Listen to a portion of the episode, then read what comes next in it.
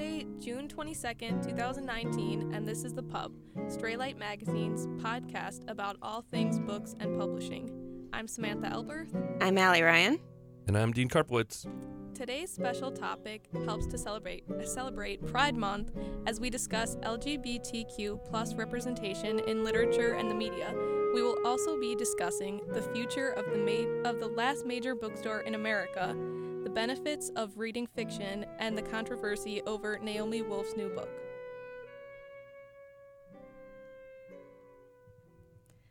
Our first topic in book and publishing news has to do with Barnes and Noble.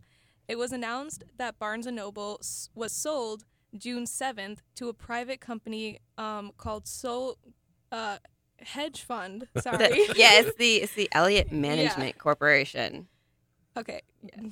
So is this the I- is this the end? Is this the end? Do you think the beginning of the Uh, end? So w- the one there were a couple different articles, and I looked at a couple of them in, as well. And one of and the Elliott Management Group, the guy who's like CEO of that, apparently has like a history of turning around bookstores. Like he turned around.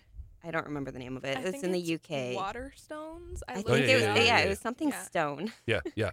Yeah, he like turned them around and like they're not the same as they were before, but they're still surviving, I guess, and Yeah. like they're still doing okay. And so he might like there's some out there who think that he might do the same thing with Barnes and Noble too. But Yeah. then there's these other ones where like Toys R Us and like Mhm. all these other places get bought out and become private and then Mhm. die. Yeah, the hedge fund part of it makes me fearful, right? Yeah, the the fact that it says hedge fund right in like the company, like that's what the company is, it makes you wonder if that's if they're really trying to turn it around or if they're just trying to get the money out Right. of it that they can. Right, right. I don't, I don't know. Um, people complained, you know, about Barnes and Noble being. I mean, the the big complaint was that they were putting every mom and pop bookstore out of business, right? Yeah. Mhm. And now the same thing's happening to them Yeah, with and Amazon, right? Yeah, and there's no other competitors because the mom and pop places have most of them have closed up. There's like not a whole mm. lot of them anymore. Well, so- yeah, and and Barnes and Noble won the war with Borders. Remember we had Borders? Yeah. Yeah. Yeah, I kind of like Borders I too. miss Borders. I Yeah. know, right? I was like, I liked going to Borders. Borders was more like focused on the books themselves, I Yeah. think, than Barnes and Noble has been. Like Mhm. the Barnes, like they did kind of do like I think they had like a coffee shop at one of the Borders I went to one time, but it wasn't necessarily like a thing you saw at all of them like you did with Barnes and Noble. Mhm. Well, I, so like the the difference for me was Barnes and Noble when, when I started working there, you had to wear a tie. Mm-hmm. Um, oh And it yeah. was carpeted. They had Yeah. those leather chairs, you know. Borders was supposed to be It like was more like the cheaper, Yeah. like like it's almost like the factory version yeah. store. Yeah, right, Like, right. It was like a rummage sale compared to Yeah. you know. So I'd look up at their the top of their shelves and there'd be like boxes of books all over the place. Yeah. So, yeah. Right. Yeah. Yep. And like it was, they were talking about what the other thing with Barnes and Noble is like they're saying like their product is the authors and like they're getting like they're not taking care of their resources and how they treated their authors. Like I guess like when ebooks became a thing, instead of letting authors take like their backlisted books and like list them as ebooks, they instead like took them away from them and like said no, you don't have any rights to these anymore at all, and didn't even backlist them. Like they didn't make them available Ah. as ebooks themselves either. Yeah. So the ebook craze is going on and like ebooks like they were looking at it as a fad i guess and instead of adapting to it they just tried to like avoid it for a while and Yeah. then when they did start getting involved with it like by that point they lost a lot of their authors to like amazon and places where they could self publish because at that point it made sense to do that because the other thing they were saying is barnes and noble wouldn't hold like their older titles either like it was only like their new newest titles that they'd Mhm. sell because space is at such a premium so Yeah. they have all these old titles that they aren't making money off from anymore either and they Yeah. won't let them use them as ebooks either so of course you're going to lose people who need to go and make money. Yeah. Mhm. Well, a couple of things that I remember. Um, first, uh, there there's almost no like in, in any of the Barnes and Nobles you go into, there's Mhm. al- almost no uh, stock. It's Yeah. it's like it comes off the truck and it and the store. They're like smart stores. They actually order a title goes out and that title Oh, gets ordered. Yeah, I thought that's kind of how they've been doing it because I've sort of noticed that in some ways. And like when they do, like you have to go up to the customer service desk a lot of times for like anything Yeah. particular, and they can order it for you. But yeah, Well, and these stores also weirdly tailor themselves to the markets that they're in. So Mhm. like when I opened the Barnes and Noble here, hmm Racine and Kenosha, people in Racine and Kenosha have a strange affinity for true crime. Oh, that's funny. and- that makes sense, though. And I can see that. Yeah, and so Oh, Kenosha. when I started, you know, there were like four shelves of true crime. And then when I left, a year and a half later, there were like three full four foot sections. of tr- Oh, the yeah. store realizes how much stock Yeah. is going out of that, and then it'll Mhm. It adjusts what it orders. In you Mhm. know, like like uh, Mm-hmm. literary criticism shrunk. Yeah. Oh, and, you know, yeah. it, it That's crazy. because people weren't going in there and buying that, and then the, that that space was automatically sort of filled by tr- true crime because everyone was coming in and hmm you know with the black fingernails and the black fingernails. email uh, emo people coming in and looking Kate, at true my crime. daughter loves like uh true crime stuff. Oh. It's funny. And then she's also like we watch forensic files and stuff too. So she's also really keen about like making sure that she doesn't leave evidence behind her. and I'm like, Are you planning a murder already? Right. Like you're nine. no, it's a little know how to early to be planning this. I know, right? She's Should be like fearful. like there was one time we were at a restaurant and she's like, I gotta put my straw in my sock so they can't Oh get my my DNA. and I was like, Really, Kate? You're gonna put your straw in your sock? You're like, Yeah, because they can't have my DNA. And I was like, Okay. My bad, man. um, Because she had to go to the bathroom. um, So, our next topic in book and publishing news uh, comes from a study from BBC that might prove that reading fiction can make us better people. And the argument there was kind of uh, when you read, like, they did a couple different tests for the people in the study. Like, they would hold up pictures of people's eyes and they would have to guess the emotion. mhm. And I guess that they found uh, that the people who read fiction scored higher in judging emotion and having empathy Mm-hmm. because they were able to relate to other characters and like get into people's minds through narratives. Yeah, and this is something that has been talked about a lot before, like the idea that fiction helps to create empathy and creates and I think it's like that idea of like when we're exposed to other perspectives, it helps Yeah. our perspective Mhm. broaden and we're much more likely to be understanding of others when we realize that we're not the it's not like insular and on, people are only just like us in the world kind of thing again. Mm-hmm. well, I don't know, Did you not buy it? but no, well, I, so maybe, Yeah. I feel like some of their experiments were interesting, like this one the where they pencil one was the a pens little where they oh they dropped six pens on the way out whoever and like the ones who were like most uh, were most like into the story or whatever would be most likely to pick them up i'm like i think that's just more the general idea of like whether you're willing to help somebody pick up maybe their that just pens means you're. Yeah. more apt to be a janitor. you read more. yeah, some of some of the tests were a little odd. my papa was a janitor like Does he read a lot? Uh you know i don't know that he did but he's the one who got me into movies like um conan the barbarian Oh. and like 007 and all that sort of thing like I He was a guy. He was a man's man. Yeah. Yeah. So I don't know. Maybe, maybe not so much. Actually, and we would have people who would come by sometimes. Like it, my papa is my grandpa. Actually, he was my grandpa. But um, we'd have people come by and they'd be, still be calling him Sarge and stuff from the military. So you know, I don't know. But he was pretty awesome, and he had like the prettiest blue eyes ever. So, Nice, nice. but I don't know how much he read.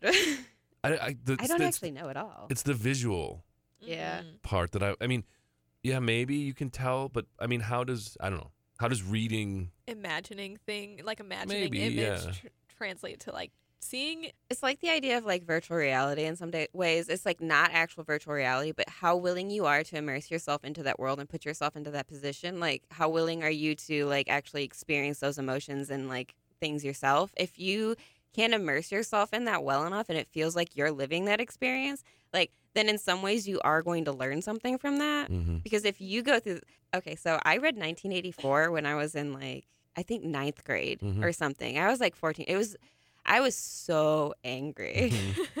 It's the, like I st- it's still the only book I've ever thrown. Mm. But I was so angry I threw the book, and my mom comes Wh- back which, and which, like, which part at the at the At end? the end. Yeah. yeah, yeah. I got to the end and I was, oh, I, What's c- his I was like Wil- I cannot. Wilson? Are you okay? Wilson or something Yeah. like that, and I could. And I was, it was just, I could not believe it. I couldn't. And I was, this is awful. And my mom like opens the door. Are you, what's going on in here? Are you all right? And I'm like, I Get threw it. I threw a book. And she's like, you did what? like, what's wrong with you? She's like, you don't throw books. And I'm like, I threw that one. It was stupid. I hate it.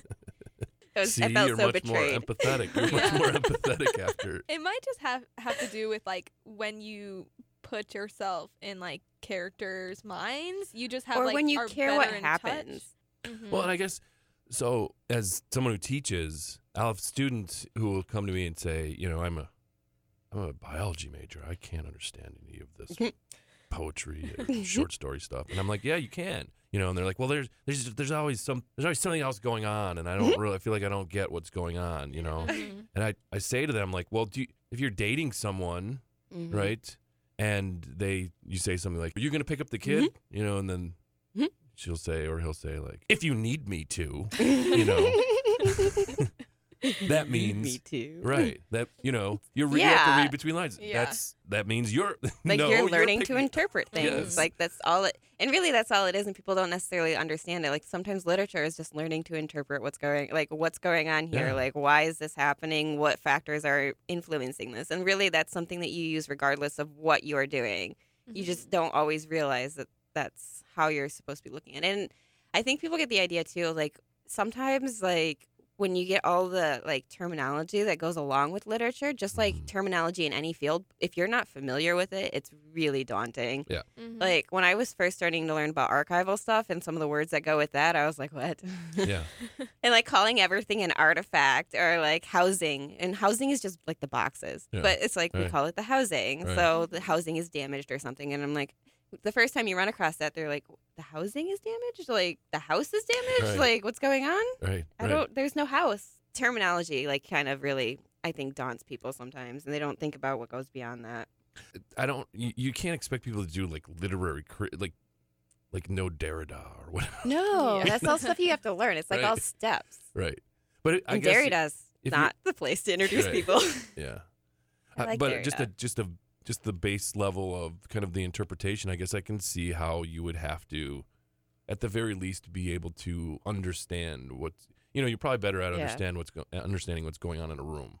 yeah, You know. yeah, Now Okay. we're going to talk about Yikes. things that are yeah. not Um, so Yeah, so this is from an article also from BBC and it's about I I guess the controversy over Naomi Wolf's new book and how she may have misinterpreted according to her some of the facts that she included and Yeah. so they're delaying the publishing. books called Outrages, Mhm. Sex, Censorship and the Criminalization of Love.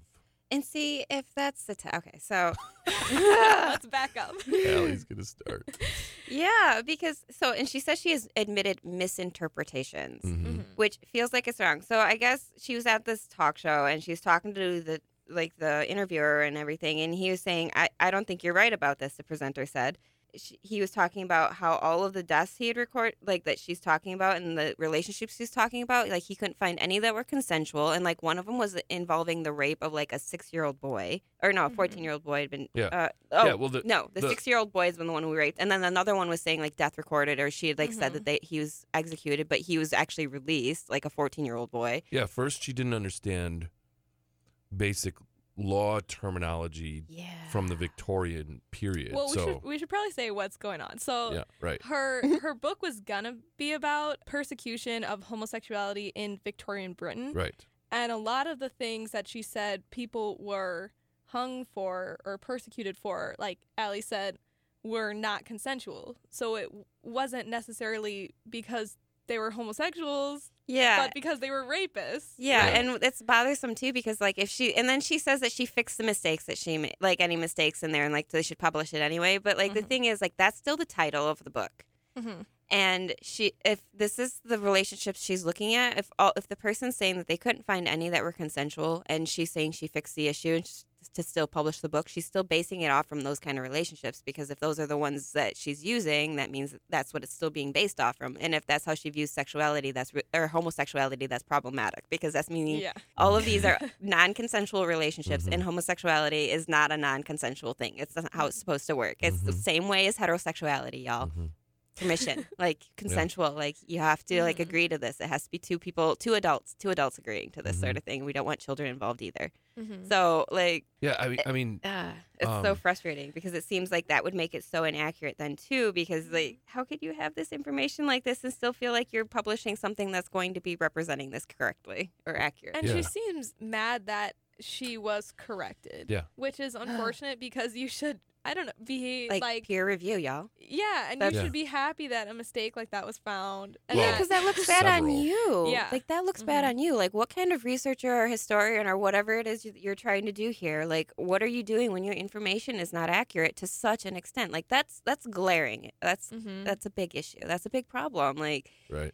You have to understand first of all the materials you're working with and then second of all you have to make sure you're representing them accurately and you're trying to represent this as a homosexual relationships during this time period but that's not what they are at all these are like non-consensual cri- non non-consensual crimes Right. Mhm. Yeah, they're crimes. I wonder how she was trying, she was going to portray them. yeah now Yeah. i wonder too like i don't know like I mean, is it she just it say? seems as if I, I don't know. You know, a lot a lot of what I'm thinking about is, you know, we live in a time where facts are very Very- hard to determine. You Mhm. know, you know because we we have politicians who tell us things like w- what you've been seeing and hearing over the past year on television and the media is not true. Yeah. You know d- don't don't trust any of the researched kind of facts you know that you and so you know you end up in a i don't know we end up in a time where because it's said mm-hmm. it's true you know what i mean yeah and that's so so dangerous to be into it's it's as if it's as if the internet you know the the the fears that i had as a teacher when the internet became a thing mm-hmm. to do research, which was, eh, you know, the internet's so much this sort of Web 2.0 stuff where anyone can post anything without any sort of filter. And then students can go and take that stuff as fact when it's just somebody's web page. mm-hmm. That's like seeped into the real world. yeah You know what I mean? But it's and then now it's like seeping into like academia and Yeah. things like that, and that's really scary too. Like the fact that it's going into a place where facts are supposed to be like, or like verifiable data and facts and like peer review is supposed to be like the way that you do things, and now we have this happening in there too. Like we have this whole like questionable like truth of things, and people still trying to push things like, no, it's fine, just publish it anyway, kind of thing. Like that. Yeah. Mhm.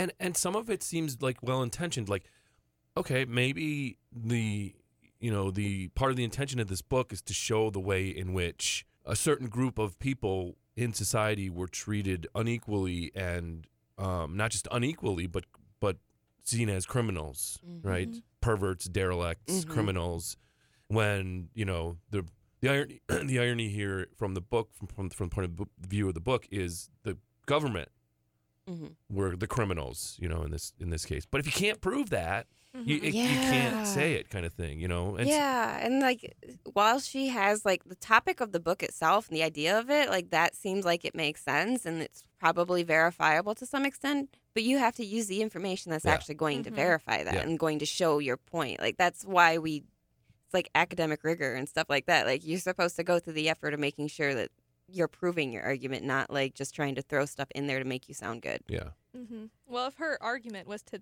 try to show how like the government was making a mistake or something, she totally ruined that argument. I know, because then they, right? if it was non-consensual, they were just Uh. doing their job, and like, Like We some should of be these happy. cases probably should have been persecuted. I don't know.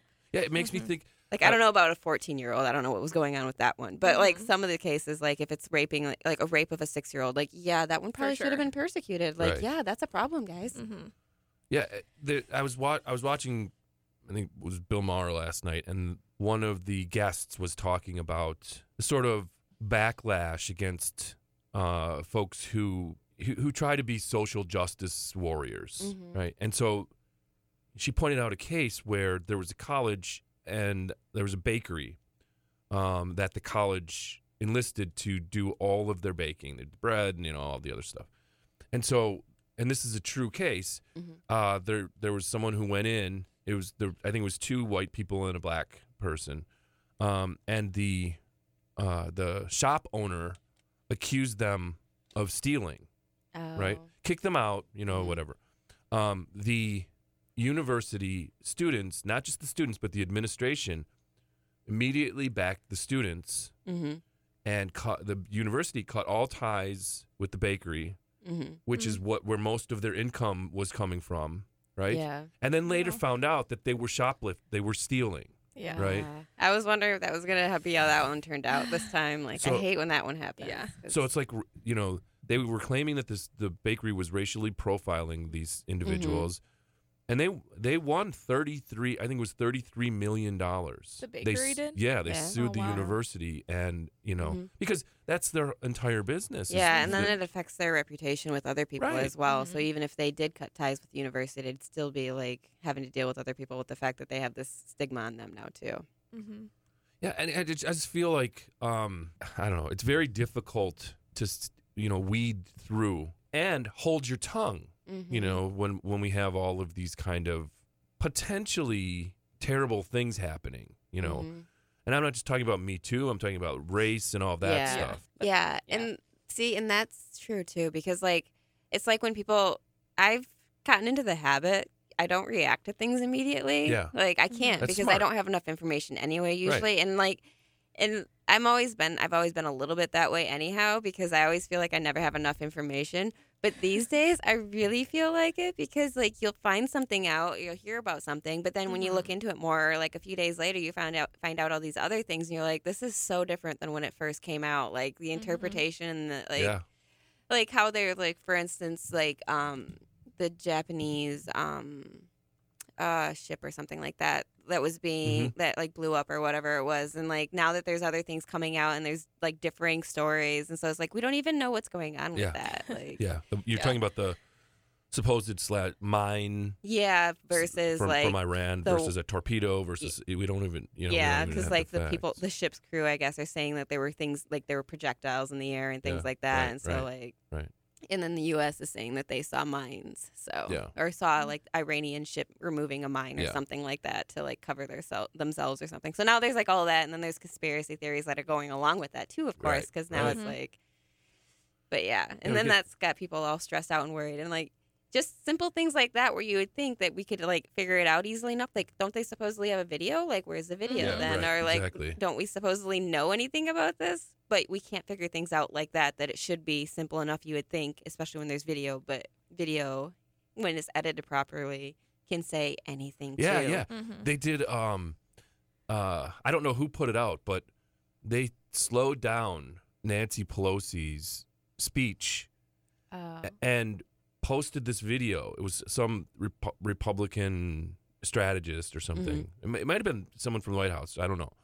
Um, and so she sounded really drunk. oh i think i kind of oh heard my about god, that they slowed it down. They slowed it down. yeah And- well i mean anybody's gonna sound weird just Yeah. slow them down yeah. And and I um I was watching some show. Someone was being interviewed and, and said that this is a real thing. That now the technology exists to Put- Mhm.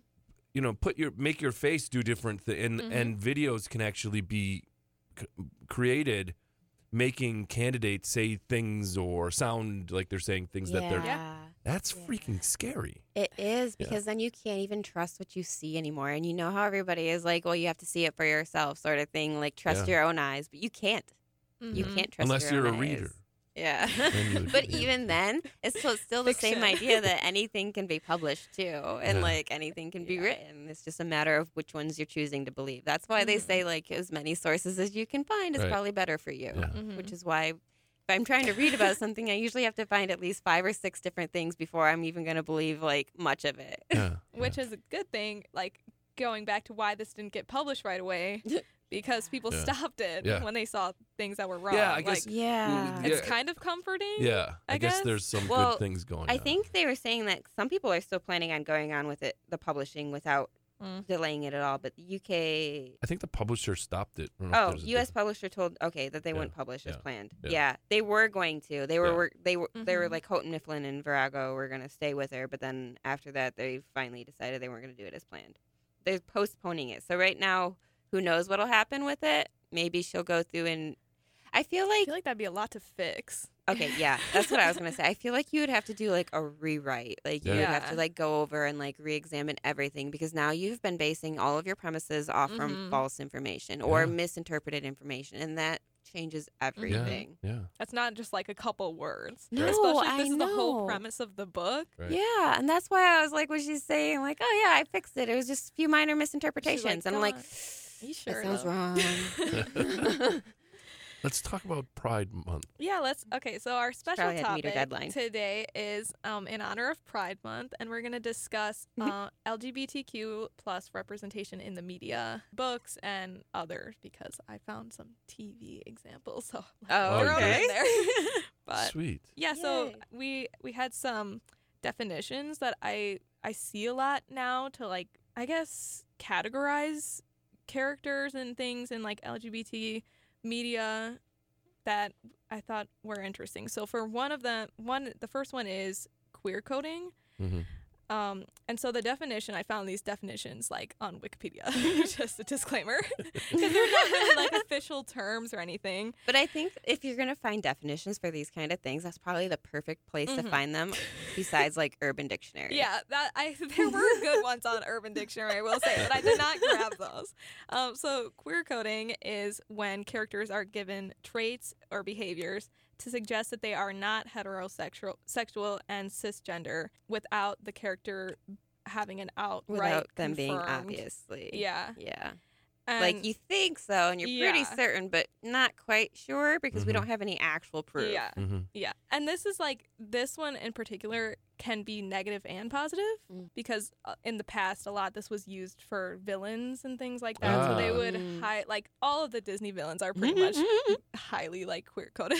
Huh. like Yeah. Ursula was a drag I was queen. gonna say Ursula yeah. is Yeah. gonna be like totally queer in my book. Yeah, Like, yeah, for sure. That's how she's going. Um, but there are also some newer characters that are considered queer coded Mhm. and they're positive. So like Captain Marvel is one that I'm hearing Hmm. a lot lately. Oh, really? Is Marvel is like secretly being like, there's a gay Avenger, but Mhm. you guys don't know, and we're not gonna tell you. hmm And a lot of people think Alright. it's Captain Marvel. So that's like a positive would be like Yeah. the two sides of that. And it's like like queer coding in itself isn't bad.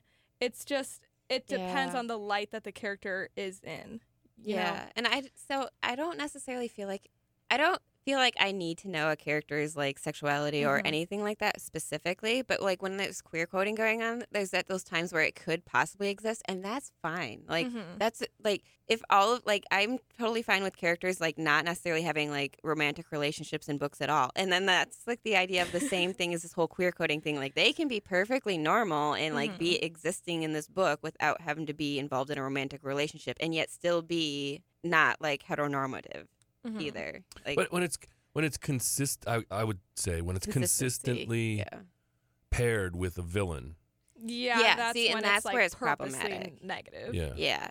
I mean, But- it's it's saying to the the Yeah. audience writ large that Mhm. there's here's part of why you should detest this this Yeah. person. And, And- that's when it becomes like problematic is like when it's only like certain characters like villain characters or effeminate characters that are ineffective hmm or Mhm. like Mhm. these um, women characters who for some reason no men are interested in and regardless and like they're seen as like spinsters or like hmm or Mhm. like I don't know how to explain like old women characters in general, but like we know how old women get treated, and especially Mhm. if they're like spinstery sorts. And so like when they do queer coding with characters like that, it gets harder because then it's like no, you're just like you're either just like doing the standard like what is the word I'm trying to do say here? It's like, Like stereotype. yes, thank you. I was like I knew it's a normal word, stereotyping. they're just stereotyping or they're just making Yeah. them the bad characters Yeah. that people don't actually want to relate to, and that's a problem because we want people relating to these characters because people do. Mm-hmm. I mean, there's a reason why most of the films in the '80s that had a you know a villain, um, they th- were, they were Russian. Yeah. Yeah. Right. Rocky. Yeah. Yeah. Yeah. There's And- there's a reason why. And why they have like that kind of like um stereotype for the character without them Yeah. even being Russian. Like they It's just, just, have like, the Russian feel to training them. your Right. brain just to like every time you see that is that you recognize it as bad. Yeah. pretty Yep. much. So hopefully, like in newer representation, we can use it for good. Yeah. Yeah. Yeah. Um, okay, so the next one is queer baiting, and this is has more to do with marketing. I think Mm. um, it's a marketing again, according to Wikipedia, it's a marketing technique for fiction and entertainment um, where creators hint but not actually depict a same-sex romance, and they do it a lot, or at least it's thought to happen a lot because they want to attract uh, an LGBTQ audience, but not lose their non-LGBT audience, and then also be able to show their media in like across seas. So like in China, for instance, is Mhm. what they say. I feel like queer baiting and then the next one, like queer catching, are very much related to each other. hmm So like so like Voltron. Yeah. Well, okay, so that one I would define more as queer catching. So I'll say that Oh, that okay. one is that was actually termed. It's a really new term, Mhm. but it was termed by an LGBTQ advocate uh, and YouTuber actually named Rowan Ellis. It's talking about a book or a TV show, um, and saying so. For instance, I guess in the new Thor Ragnarok, Mhm. one of the characters was bisexual, and the creator said that, but she did nothing on screen to Oh. depict that. So Mhm. it's kind of like the opposite of queer stuff, though. coding. Mhm. It's like they were straight on screen, but then later on, like Dumbledore. Yeah. and then yeah, later like on, what- they're like, oh, by yeah. the way. Yeah. So it's like doing nothing for likes to representation, but eh, like it's the creator's way of getting in there still. So that I would feel was more Shiro from Voltron. It was kind of like a last minute throw in, I guess. How about like I don't know, there's a there isn't there some hint at the end of Co- Co- Legend of Korra? Yeah. Yeah. That yeah, I feel like that was for sure. It was kind of a mix of both because it was like queer baiting the Yeah, whole yeah, time, yeah. and then they didn't really end up doing anything. Like they held hands, They held hands at the end of the and then the last- creators were like, "See, Yeah. they were in love." Yeah. It's like, but you didn't really show that Yeah. though. Like Yeah. holding hands does not mean love. You hold hands with friends, y'all. Yeah. so I, I mean, some of these can be like And a your children. mix, and they're not harmful. I don't know. I but don't they know. are like sometimes they are. I Yeah. feel like sometimes with, the, especially with like Rowling, nobody's going to be taking her seriously anymore with a lot of this That- stuff. Like that is problematic, and you can't keep going back and saying, "Well, yeah, that character was totally gay," or "That character was this, that, Mhm. and whatever." When you, it feels like you're just trying to get attention or get acceptance for your. When she wrote the books in a different time, so even Mhm. if she was trying to make them like queer or whatever in whatever way she's doing that to go back now and be like yeah they were totally this way when you have no evidence in your books yeah, and when it's more acceptable now makes it seem like well you're just Mhm. taking advantage of the times now yeah, and it's, that it's sort of revisionist. yeah Mhm. Yeah. and i don't like revisionist stuff in general because i'm like this is why we forget what's happened in the past folks and this is why we Mm. repeat the same mistakes over and over again like we need to be like honest with ourselves like if she can be more about like you know i think it would have been great if he could have been this kind of character Mhm. or Mhm. something like that. But it, like being open about the fact that maybe it wouldn't have been you wouldn't have been able to sell books. Yeah. exactly. Like I like feel like that acknowledge would that, be we know that that's what's why you didn't do Yeah. it before. and that would be like too. more i don't know it'd be beneficial to hear because it would show like the problem instead of being like by the way here you go Yeah, because then it's like people are like, well, see, now you have representation. Why are you guys crying Mhm. about this? Or why do we need Yeah. a Pride Month? This is why we should have a straight Pride Mhm. Month sort of thing. Like we have gay Pride. Why can't we have straight Pride? It's like it's not the same thing. well Okay. there guys. is a straight Like, pride now I know. so It's like pink and blue, like baby pink and baby blue, like a flag sort of thing. Mhm. Yeah. I've seen it somewhere. yeah Yeah, with stripes. But What about what about um Ugh. what about representations in literature? Yeah, so I feel like I, I I was trying to think back in my mind, and I I feel like I've read a lot of positive Sure. representation. Yeah. Um, and I don't really see queer baiting and and queer catching, maybe except for Harry Potter. Hmm. But like in books, I maybe because it's not like I see it sometimes in don't know. older books. Not like it's not like these Right. words wouldn't have applied to it. I see it Yeah. sometimes in older books where their characters have these these traits that I'm like, you know, I'm pretty certain there was more going on with this, but because of the time periods this might be written in, like Mhm. it it can't be presented in that way either. Like sometimes like it's not like that often and it's not like I look for it, but once in a while you get like that feeling like, well, this relationship was a little different, eh, Mhm. but I can't quite pin why exactly. And when I was younger, it was even harder for me because, like, I mean, it sounds really silly, but where I grew up, the idea of girls being together in my head was not a thing. Mhm. And so, and it was funny because I would explain this to people in high school, and like other people in high school were like, "Yeah, I knew you liked girls a long time ago," and I was like, "Really? I didn't." Mhm. And they're like, "Yeah, well, the way you talked about girls," and I'm like, and so in high school, I'm like, I thought it was an artistic thing. So I'm like, no, I just think girls are prettier. Like they just are, Mhm. they're Mhm. more, they're they look more artistic and they're prettier. They're more beautiful than guys. I'm like, that's all it is. and then later on, I was like. Wait, there's a whole world out there that I didn't Yeah. understand, and now my head makes a little bit more sense. Yeah. yeah. Yeah. Like all the stuff that goes on in my head. And there's a variety of stuff that goes on in my head. So, like when you get out of it and you're like, wait, the world is way bigger than I thought. This is so great. It's so helpful because then you start understanding some things that you didn't understand when you were younger. Like some of these characters, like as I got older and I started understanding other things in life better, I was like, wait, now I see what was probably actually going on in this Mhm. or now I understand this better. And then as I've researched things more and I find more about the hidden um, LGBTQ sort of relationships and things like that, and how they would hide them, and the terminology used for them, and various other things related to that, I'm like, I understand way more Yeah, now. It was, it it was something that existed in ways that we don't always notice, but Mhm. now that I'm learning more about it and understanding how they would go about hiding or living in the societies that they lived in. I see it more now. So it's Yeah. not the same thing as like queer baiting or queer, queer coding or anything like that, but it's these things still exist. It's just we have to be able to recognize them Yeah. sometimes. And Well, it would and- be and nice this- to just have ones that are just out there straightforward Yeah. too. Yeah, and I guess you know we just had the writers conference um, month ago, Mm-hmm. and one of the things that I found you know interesting, somebody's class was presenting on medieval medieval literature, Mm-hmm. the I identifying you know as gay Mm-hmm. w- was not a thing. No, Right? they- yeah, like I we mean- didn't have the same. It like There wasn't terminology like, even a wasn't. language. Yeah, that's Yeah. part of You- it. And so they you- found different ways of expressing what people were. Mhm. There were certainly same sex Mhm. encounters, but yeah, they were I've looked read at about as some that were interesting. right. they were looked at as acts, not as my identity. Yeah. You know what I Yeah, mean? The- yeah. The whole whole sort of paradigm has shifted Yeah, to the and point now where people are like, please call me this, you know, Mhm. you know, because Because this now is we m- have my so I- many words Yeah, for it. yeah. So Well, what's actually really cool about that is like an individual identity is a relatively new thing anyway. Mhm. Like Mhm. that's not something like individuality started becoming like a real thing during like the Renaissance. Like that's when like that whole concept started developing as being like an individual separate from your community. And it didn't really like gain hold entirely through there. And that's why we've had like this weird like fight for the last few hundred years about like the individual versus society and things like that. Like we've got lots of things that we're trying to figure out, but that's one of them.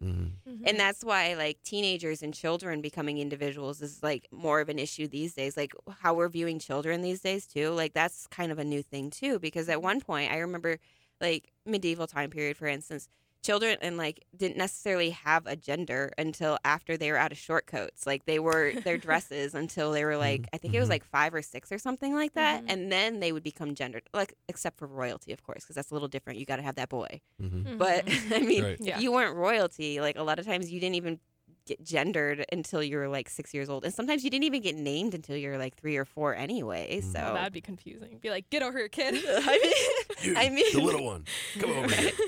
right? yeah. I don't know. I mean, parents call their kids everything but their names most of the time True. anyway. I'm call- I constantly call my kid Goon. I'm like, hey Goon, like monster. That's what I call my child all the time. So I mean, I feel like it's a thing that parents do anyway.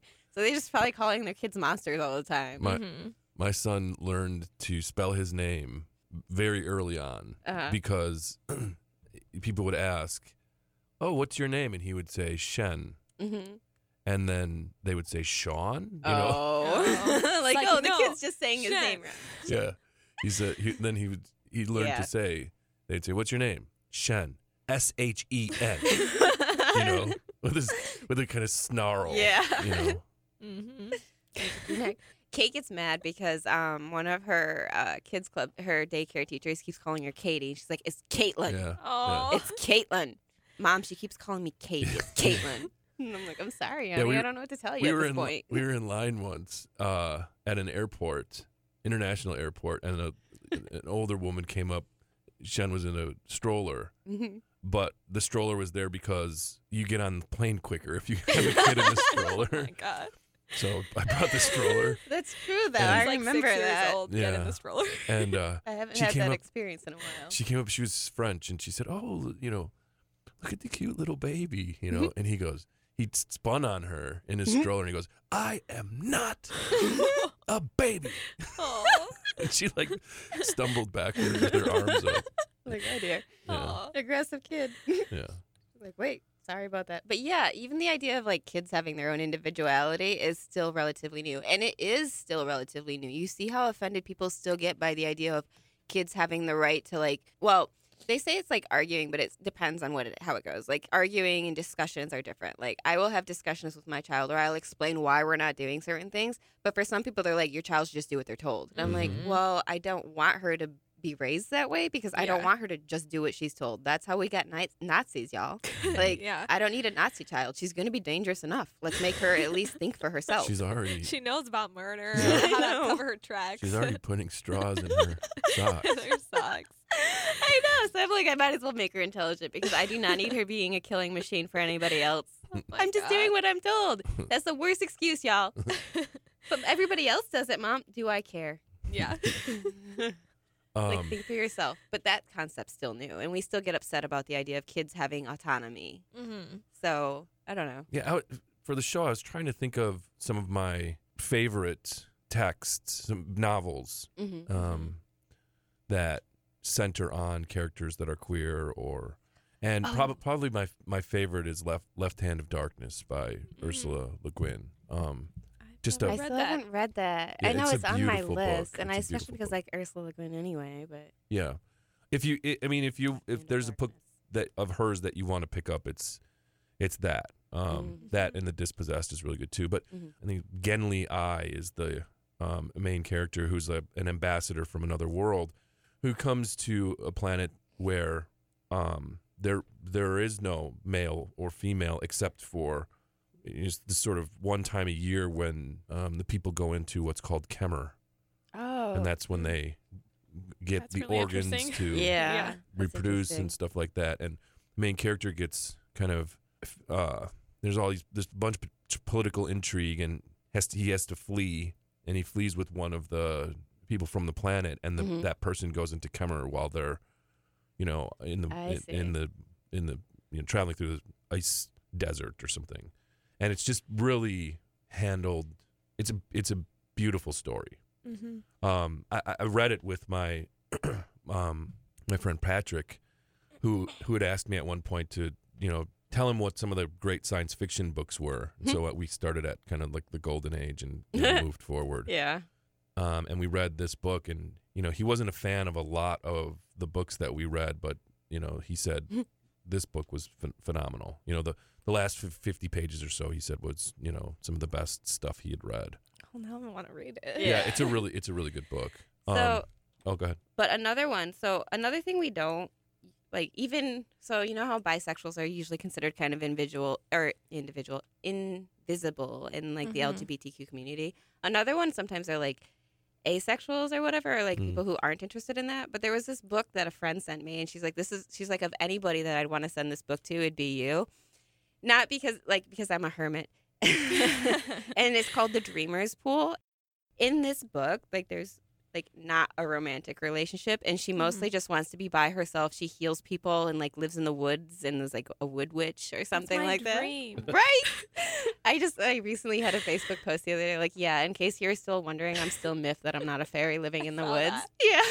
Because like and so this book is one of the ones that i really like because she but the thing is like even though um she is on her own like she doesn't have any romantic relationship or like anything like that she does have a best friend and he helps her out and like he lives in like a like a shack or something like that nearby her in the woods sort of thing and he'll like daily helps her out with chores and things and like do think like adventures together and things like that but there's no romantic relationship and i'm so happy Finally, it's it's so much better when it's like that than when it's forced.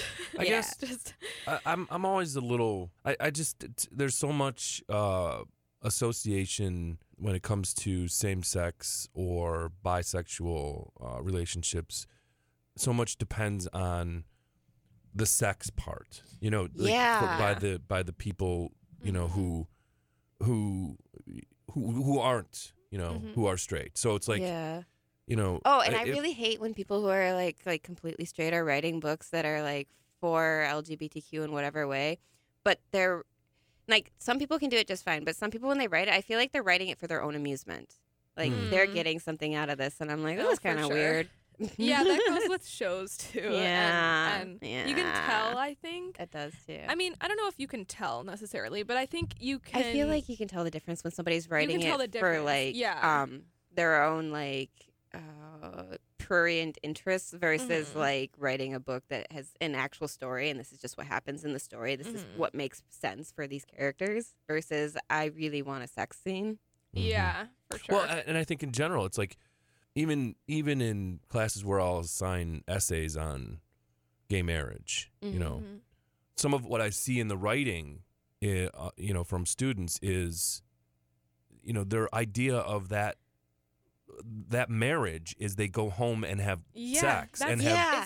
It's Have so perverted infuriating. And so that's why like with asexuality the thing is too is like while sex might not be involved, everybody still needs love, y'all. Mhm. Mhm. it's not about sex and like and while that is an aspect of it just like any relationship that is involving that it has sex involved with it will have that as an aspect of it but if you Mhm. don't have it involved with it then fine whatever but um the thing is like beyond that it's about the actual relationship Yeah. and not the sexual aspect of it guys Yeah. like that's Mhm. that's this thing that comes like if that's what you're focusing on then you're not focusing on the relationship and that's Yeah. just like any like i don't know 20 year old who's like Yeah. focusing on that particular activity because they're like wow look at this brand new thing i discovered yeah. Mhm. but I guess beyond some of it, some of it's it's like- probably that they're you know 19 yeah as well. that's what yeah that's what i was like this brand new thing i discovered like hey I mean, there are let's still like have there are still but- adults who like unfortunately when they think of like yeah LGBTQ relationships, the first thing they think of is Yeah. sex, which is kind of strange on their part. Yeah. But Well, when you think about it, how sad. was a lot of these? How are a lot of these relationships first introduced to us? Mhm. It's through the concept of sex. It's through the concept of sin and sex as well. Mhm. And then also, like,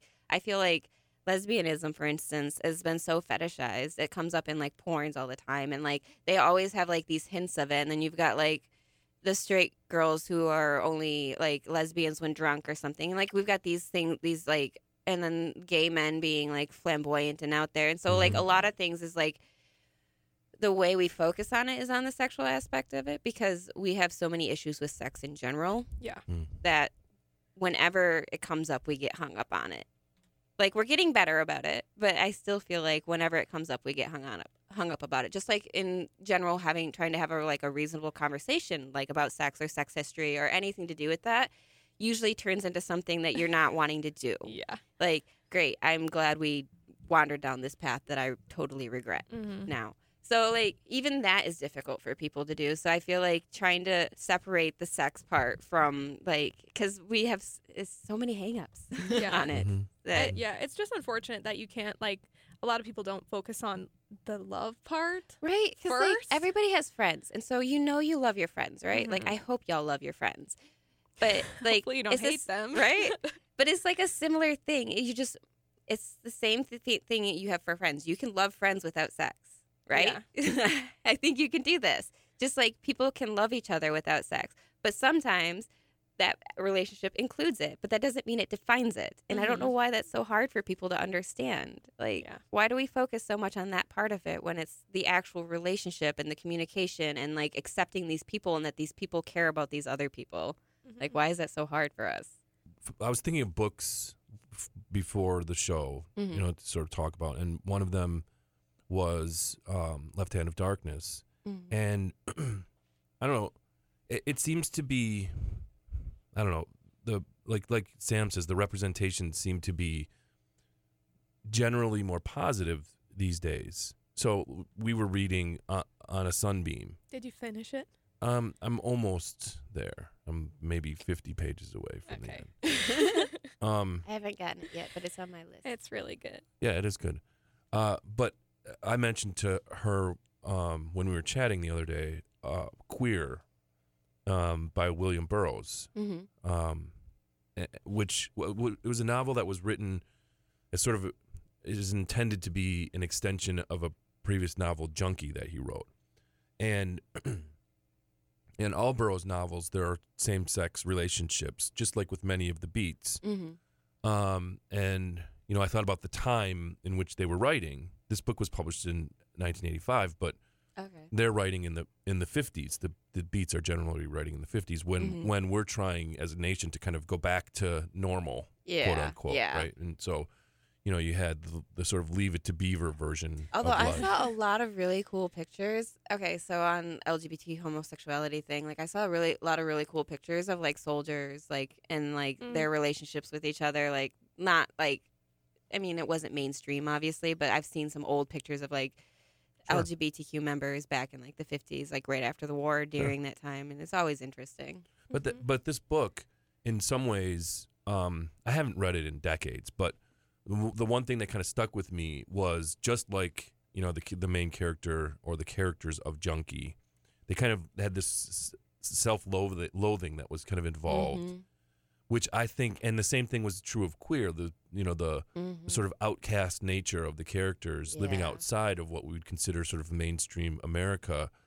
Um, there's this strange, not strange, I, I would say, um, predictable sense of self deprecation and you know so Mhm. on that I just it doesn't seem as prevalent in I was gonna say literature I don't today. think that's as prevalent anymore. yeah And it's in part because, well, we see more of it, but Yeah. also because we are much more about saying, no, it's okay Yeah. to be Mhm. like that. yeah And like, while, and that does seem to be the majority. While we do have those people who are like, no, that's not okay. And like the pastor who apparently was preaching about how the government Yeah. should kill LGBTQ Oh, geez. people. Yeah. right? Like, why is that still a thing? Mhm. Like, why would you think ex- execution is the answer for somebody's like, how somebody is living their life, Mhm. like in that sense? Like, that just seems crazy to me. It's like, still that's there still a it's just thing, not yeah. you know it's Nowadays, just it's less acceptable to Yeah. say Yeah. we should execute the gays. Yeah Like that's not acceptable anymore. I feel like uh, I, s- since I work with kids, I feel like kids are less shocked, which is a good thing. Mhm. Yeah. And a lot of their media, because I'm also into children's media. Um, yeah. Although like- people are angry about that Arthur y- yeah, wedding. of course, Mr. Ratburn, he's ruined the show. But no, I that was awesome. Some people But are like, I'm never letting my kid watch that again. And I was like, that yo, was really cute. they're and like, it doesn't was belong in a kids' cartoon. I'm like, they have heterosexual weddings in kids' Oh cartoons. What's the difference? But it wasn't like a big deal, and I feel like that's why kids don't really think it's a big deal if you treat it like it's not, it's not. yeah, They and- don't become gay just because they see gay people, folks. That's not how this works. Yeah. But if it does work that way, then maybe there was something else going on. Mhm. They were probably already gay.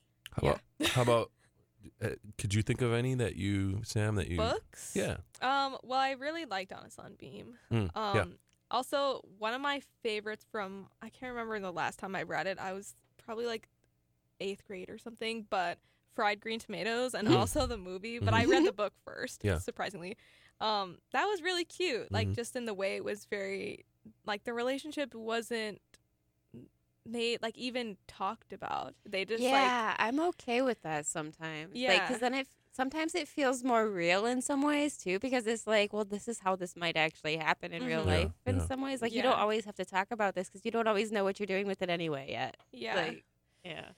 so Yeah, yeah, and- that and- was and and it becomes uh, it does become evident in the luminous dead okay. I Mm-hmm. was wondering about that because it's a book where we're interviewing the author in a couple weeks yeah So Mm. I, I kept seeing that on lists, and I was hoping that it wouldn't be end up in like the queer catching or Mhm. queer baiting field or category. Mhm. Um. no it's it's Yeah. pretty pretty much stated there's Okay. In a um, good way, is- like would you say it's uh?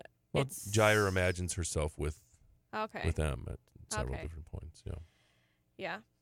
So I mean, some some representations are obviously better than others, Mhm. even if they are included and they're not um Well, intended to be negative. I feel like the thing is though, it's good to include a lot of like hmm that one terrible book. What is that? Fifty Shades of Grey or something? Oh, Grey or something like that. Like that's awful. That's a horrible representation of like a BDSM community relationship sort of thing. Like that's awful. well that was Twilight fan fiction Yeah, yeah. But at the same time, by by writing that awful book, like it gave people an opportunity to talk about it, right? Yeah. So people are like, "That's not consensual. That's not okay. That's stalking. Uh-huh. This is a problem. Blah blah blah. Whatever. At least we're talking about it." So, and the thing is, like, while those relationships we don't want them to dis- exist and they should not exist because that's not healthy for the people involved with them, they do. Mm-hmm. Right. in some way, shape, or form. And so bad um, LGBTQ type relationships exist as well because we're all human. So Yeah. they're going to be bad relationships. Doesn't matter if you're in a heterosexual relationship or an LGBTQ whatever type of relationship. Like there are bad ones and there are good ones and there's mediocre ones and there's like amazing ones. And if we can Yeah. get all of them represented in a lot of different ways, that would be amazing because then you it becomes something that you can talk about and it becomes something that people do see and if they see the bad examples then they can know well that's not healthy as long as we're willing to say that's not healthy Mm-hmm. And I mean that that goes for like any type of person, any kind of relationship. like you just need to have that kind of representation um, Mhm. because the media is so powerful and it can really like I don't know, it teaches people and like it what we were also, talking like, about learning through fiction Yeah. so I mean just seeing that, you know, can mold the way people think, Yeah. I guess. So Yeah, and the more you're exposed to something, it's like that study that they've done. Like the more you're exposed to something, the more comfortable it feels, the more Mhm. likely you are to have positive like associations with it. So, the more used to LGBTQ people that we are, I guess I don't. It seems so weird to me because it's just normal people. Like yeah. it's just anybody out there, y'all. But the more we get used to anybody who is different than whatever insular world we're living in, the better it is for us, and the better Mhm. it is for those people that we have to interact with as well. Mhm. So, That's don't a very good note to end on. Awesome. Very uplifting.